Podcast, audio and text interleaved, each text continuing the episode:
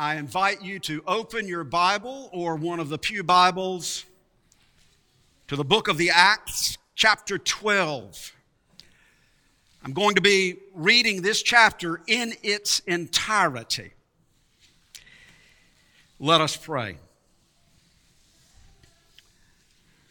Our Father in heaven, you have promised through your Son, Jesus Christ, who said, an hour is coming, and now is, when the dead shall hear the voice of the Son of God and live. So may it be, to the glory of your name. Amen. Acts chapter 12, this is the Word of God. It is written.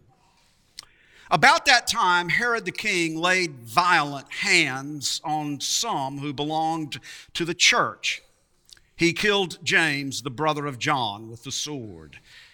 And when he saw that it pleased the Jews, that is, the Jewish establishment, he proceeded to arrest Peter also. This was during the days of unleavened bread. And when he had seized him, he put him in prison, delivering him over to four squads of soldiers to guard him, intending after the Passover to bring him out to the people. So Peter was kept in prison, but earnest prayer for him was made to God by the church. Now, when Herod was about to bring him out, on that very night, Peter was sleeping between two soldiers, bound with two chains, and sentries before the door were guarding the prison.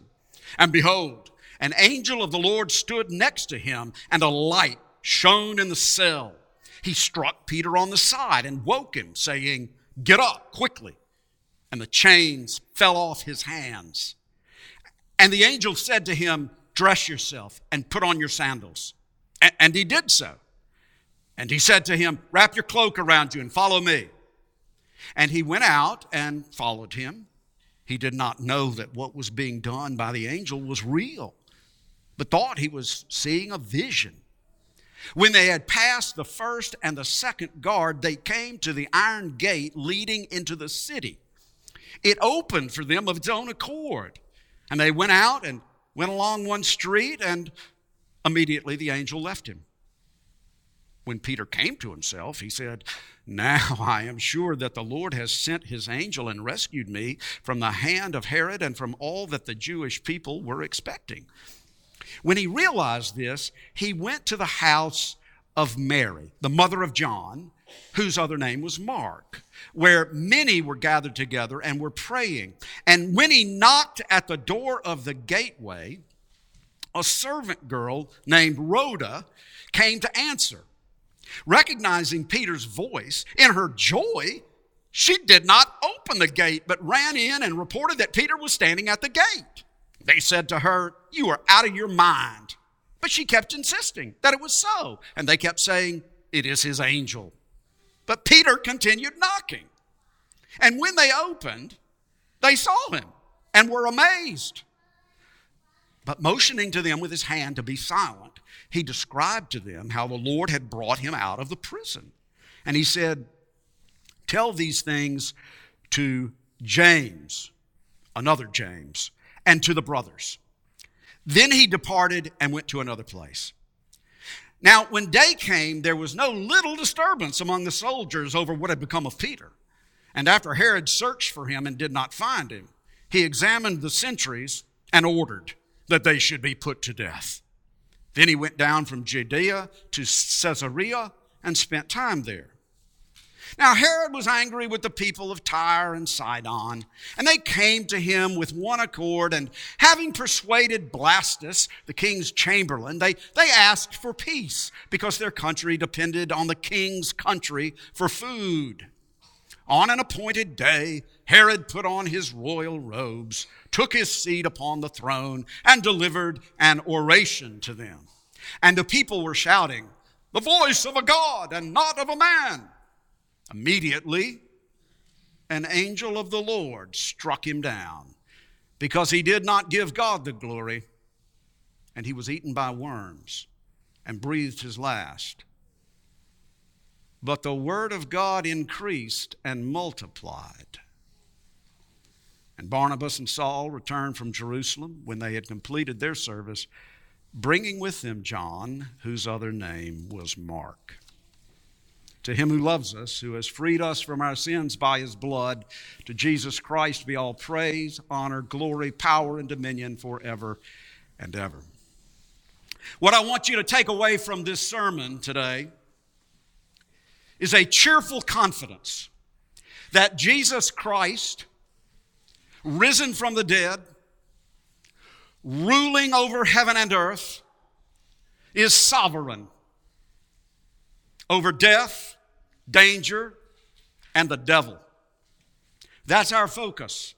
Jesus Christ, risen from the dead, ruling over heaven and earth, is sovereign over death, danger, and the devil. Acts 12 takes us back to Jerusalem. And the scene is not a happy one as it was in the thriving church of Antioch, as we read in chapter 11. Now the dark shadow of persecution falls again on the church in Jerusalem. The scripture says, About that time, Herod the king laid violent hands on some who belonged to the church in Jerusalem. He killed James, the brother of John, with the sword.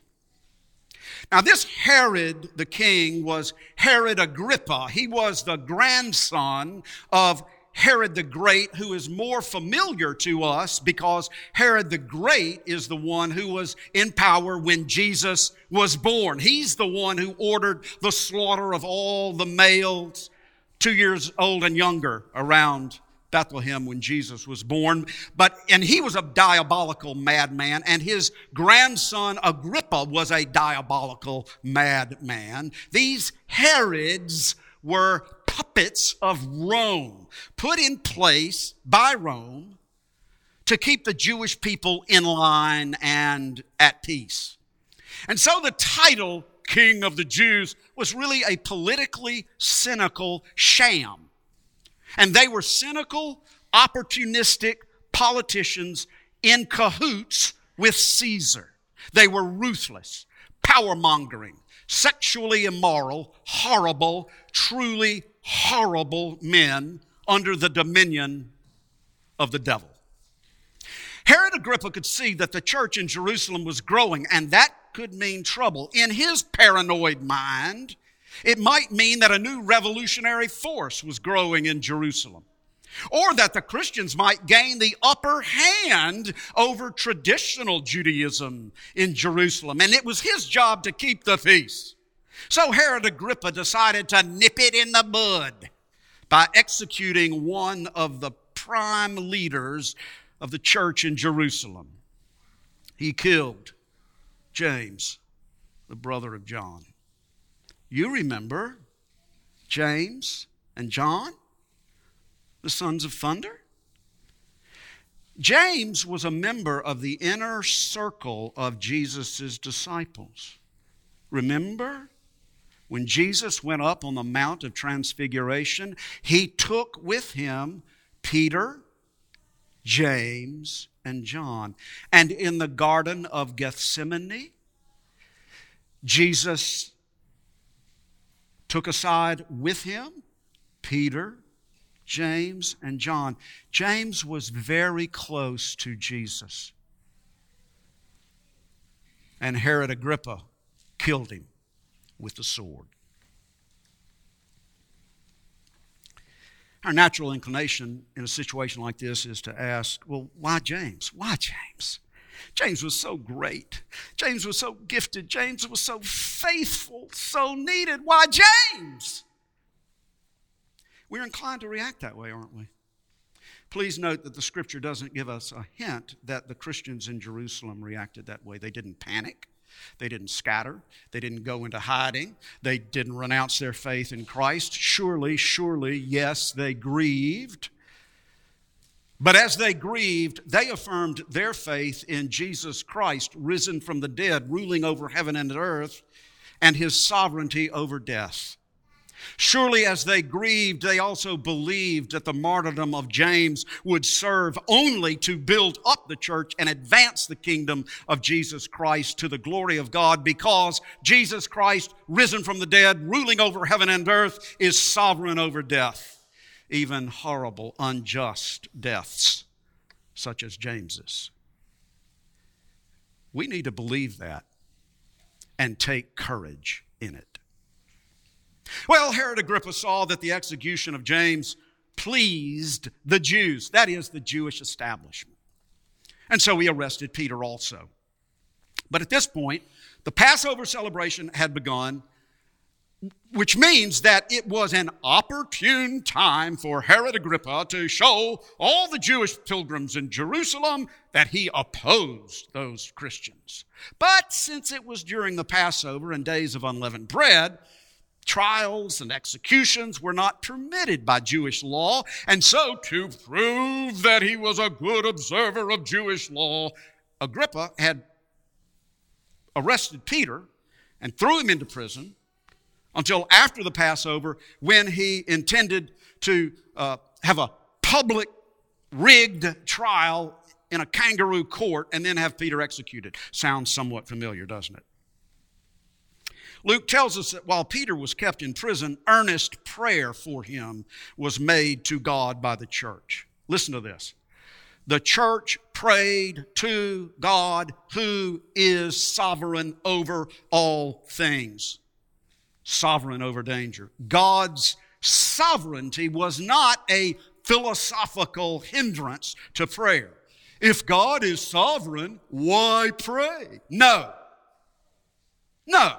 Quite the contrary. The church prayed earnestly to God, who is sovereign over all things, including death and danger. God's sovereignty ought to inspire us and encourage us to pray. Our God is the sovereign God. Now, in prison, Peter was double chained to two Roman soldiers, one on his left, one on his right, and in addition, Two sentries were stationed at the cell door. Peter wasn't getting out and nobody was getting in. It was the night before Peter's execution. He was double chained between two brutes. Put yourself in his place. How are you feeling? Thinking about never seeing your friends and family again? The Gospel of Mark tells us that Peter was married. Presumably, his wife was still alive. Presumably, they had children. Wondering whether you would actually feel the blade when it fell on your neck. Worrying about whether they would torture you mercilessly before they killed you. Worrying about the Jerusalem church and what would become of it. Worrying about who would be next wondering why God would let this happen. All of that would be understandable. But the Bible says that Peter was sleeping. Sleeping. Sleeping between the two soldiers. And Peter's reaction when the angel woke him up indicates that he was in a very deep, deep sleep, a very peaceful sleep on the night before his execution. Why? Jesus Christ, risen from the dead, is sovereign over death and danger. Now, I want you to remember this scene and think about it Peter sleeping between two Roman soldiers on the night before his execution. Get that picture in your mind whenever you read a passage from the first and second letters of Peter. We often read this as our call to worship from 1 Peter chapter 1. Blessed be the God and Father of our Lord Jesus Christ. Most of you ought to be able to say this by memory by now. According to his great mercy, he has caused us to be born again to a living hope through the resurrection of Jesus Christ from the dead to an inheritance that is imperishable, undefiled, unfading, kept in heaven for you, who by God's power are being guarded through faith for a salvation ready to be revealed. If you believe that, if you really believe that, you can sleep deeply and peacefully on the night before your execution. How about this from 1 Peter 4:12? Beloved, do not be surprised at the fiery trial when it comes upon you to test you, as though something strange were happening to you. But rejoice insofar as you share Christ's sufferings, that you may also rejoice and be glad when his glory is revealed. Do you think Peter knew what he was talking about when he wrote that? You bet he did. How about this wonderful memory verse? 1 Peter 5 7. Cast all your anxiety on him because he cares for you.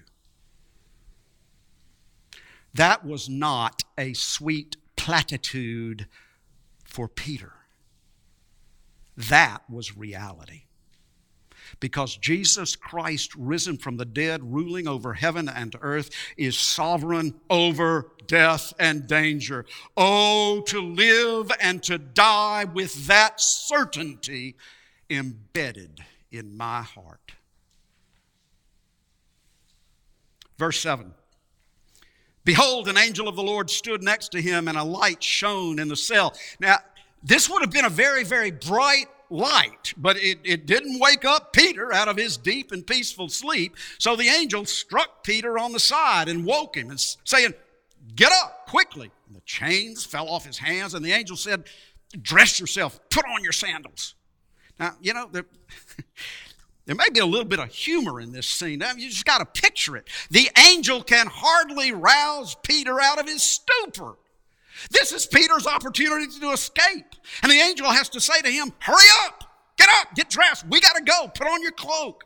Come on, follow me. Come on. Peter was still in a stupor. Didn't really know what was going on. Maybe this was a vision, maybe it was a dream. And then all this really cool stuff started happening. The chains had already fallen off. Then the, the cell door swings open. They walk right past the two sentries, and, and, and, and they came to the iron gate of the prison, and it opened of its own accord. And they went down the street a little bit, and then the angel vanished. Jesus Christ, risen from the dead, ruling over heaven and earth, is sovereign over danger. And one of the ways he exercises his sovereignty over danger for his redeemed people is the ministry of angels who are under his command. There is an invisible, unseen, supernatural realm Angels are real, but they are not sweet, chubby babies. They are servants of God, His messengers. They are fierce warriors of the Most High God. They do God's bidding. And therefore, we ought to be very aware of the reality of the invisible, unseen, supernatural realm. We ought to have a biblical, not superstitious, not new age, not trivial, but biblical understanding of angels. I remember that about 30 years or so ago, angels were all the rage. Y'all, if you're old enough, remember that? In decor, in, you know, rear view mirror dangling things and in candles and all this stuff. To the point that it seemed that angels were more important than Jesus, and that is heresy. The letter to the Hebrews plainly tells us that Jesus is superior to all the angels and that all the angels are in subjection to him. So let's not get obsessed with angels. Let's don't get overly curious about angels. Let's not always be looking for an angel because most of the time they are invisible to our eyes. And certainly we are not ever, never, ever, never to pray to our guardian angel. I heard that just recently. Oh no, that's horrible, horrible theology. We should, however, pray as Scripture teaches us to pray in Psalm 91. You can pray this that the Lord would command his angels concerning us and our fellow believers everywhere to guard us in all our ways, and that on their hands they would bear us up lest we strike our foot against a stone. Psalm 91. 11 and 12. Catherine and I pray for God to give his angels charge over our children and grandchildren to bear them up, quoting Psalm 91 practically every day. Now, the Bible does not speak definitively about a specific guardian angel for each believer, though some passages might possibly suggest it. In verse 15, that when Rhoda announced that Peter was at the door of the house, the believer said she's crazy and that it was his angel. Uh, that is, appearing in his likeness as a messenger. But and, and Jesus said that no one should despise one of these little ones in Matthew 18. No one should despise one of these little ones, meaning believers who are weak in faith. Because in heaven, their angels always see the face of my Father. Well, whether there are specific personal guardian angels for Christians or not, it doesn't really matter, does it? What matters is that God, when He chooses and pleases, exercises His sovereignty through His army of angels to minister to His redeemed people. Angels are real, and I think that they help us and protect us and direct us far, far, far, far, far, far more than we can ever know. How many times a day are we spared disaster? We have no idea. What's the difference between driving home safely and a terrible wreck? About a half a second. Now, you, you some of you probably know what it's like, or maybe you've heard very, very credible stories. Somebody sh- showing up out of the blue in the nick of time to help you or someone else in a difficult or dangerous situation, and then, whoo, he's gone, and you never see that person again in your life. I hesitate to tell you this story out of my personal experience, but here goes. In the summer of 1975, at the age of 18, I was on a youth mission trip to the Caribbean island of Dominica, which I think is now called Tortola. At that time, it was nothing but a gigantic rock and jungle with impoverished villagers. We were building a cinder block church. One day after work, late in the afternoon, I was, I was sitting on a rock upon the hillside, looking at the Caribbean, all by myself. And, and, and, and down the hill, along the rocky road, uh, an old, bedraggled, impoverished Caribbean villager whom I'd never seen came walking along. And he got up to about parallel where, where I was sitting on the rock and he stopped. And he looked up at me and he said, I am waiting for my goats. And I, he looked at, back down the road, and I looked back down the road, and I, I saw his, his little flock sort of dawdling along, dawdling along. And then he, he, he walked on. And I've never forgotten it like it was yesterday. I am waiting for my goats. I don't know. I do not know if that old impoverished shepherd was an angelic messenger of the Lord? I do not know. But what he said to me was perfect for an 18 year old boy considering the ministry.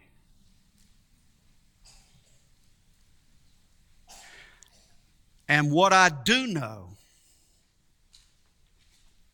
is that if you are a goat, today is the day to quit dawdling, lost in your sins,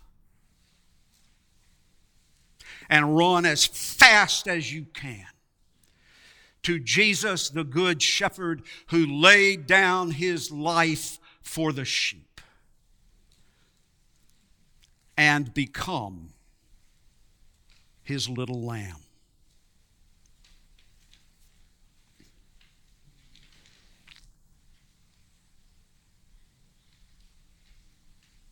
Okay, back to the text.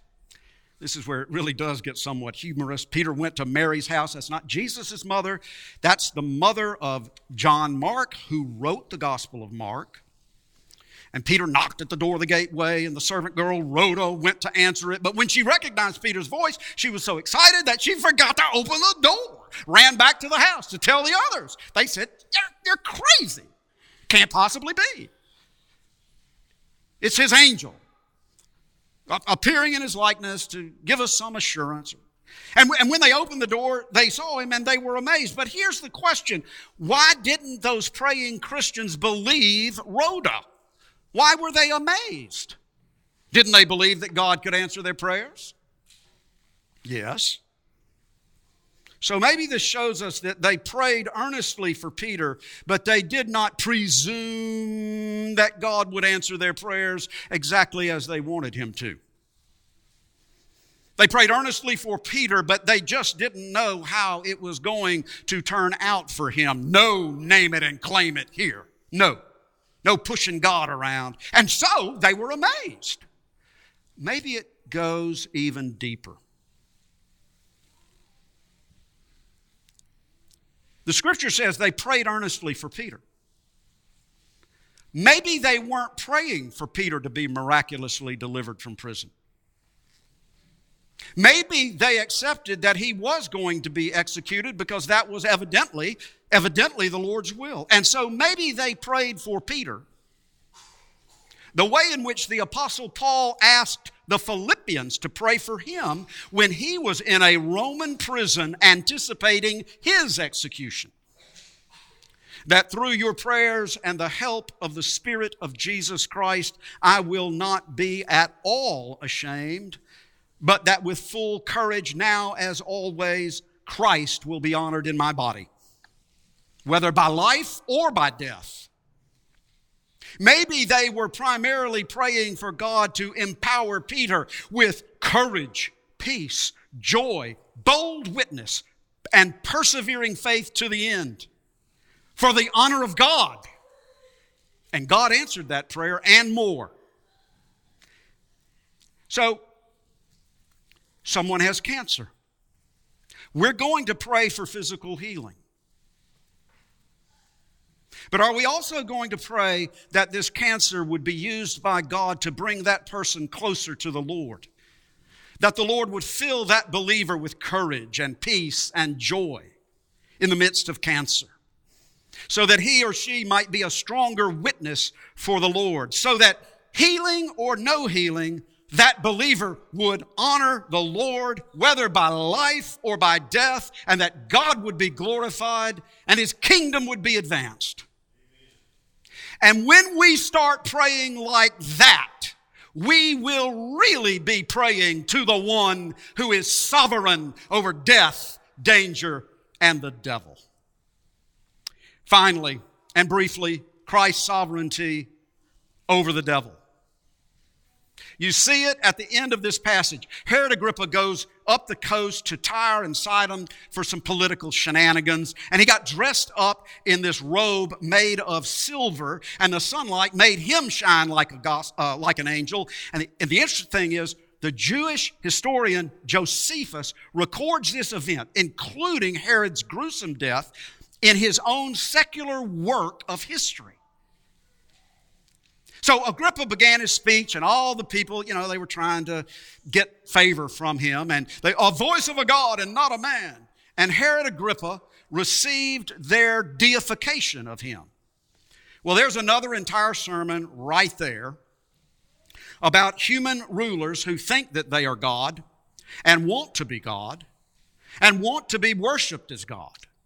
And it repeats itself throughout history to this very day. But here's the point Herod Agrippa, who killed James and planned to kill Peter, now himself got struck dead in a horrible way by an angel of the Lord. An angel under the command of Jesus Christ, risen from the dead, who is sovereign over death, danger, and the devil.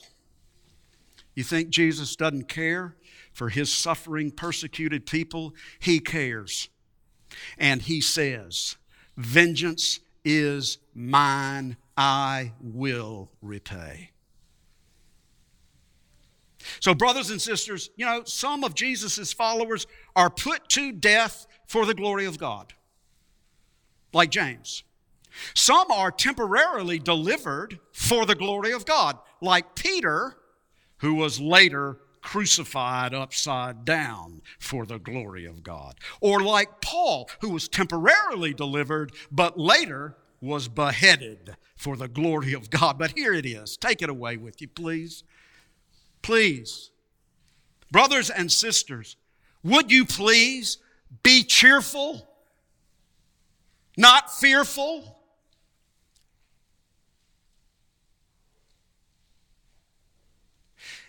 If your faith is in Jesus Christ, death is not the issue. How you face death is the issue. Be cheerful, not fearful. Jesus Christ, risen from the dead, ruling over heaven and earth, is sovereign over death, danger, and the devil. To God be the glory. Amen. Let us pray. Father, we thank you that we have a great Savior who has done it all for us and will keep us to the end and into glory. Grant us grace to believe what you promise. In Jesus' name we pray. Amen. Now, brothers and sisters, I ask you to stand for the affirmation of faith, and I want you to say it like you mean it. Believing Christian, what is your only comfort in life and in death? My only comfort is that I belong body and soul, in life and in death, not to myself, but to my faithful Savior, Jesus Christ. At the cost of his own precious blood, he has fully paid for all my sins and has set me free from the dominion of the devil. He also watches over me so well that not a hair can fall from my head without the will of my Father in heaven. Indeed, all things must work together to fit his purpose for my salvation. Therefore, because I belong to him, Christ, by his Holy Spirit, also assures me of eternal life and makes me wholehearted, ready and willing to live for him. Amen.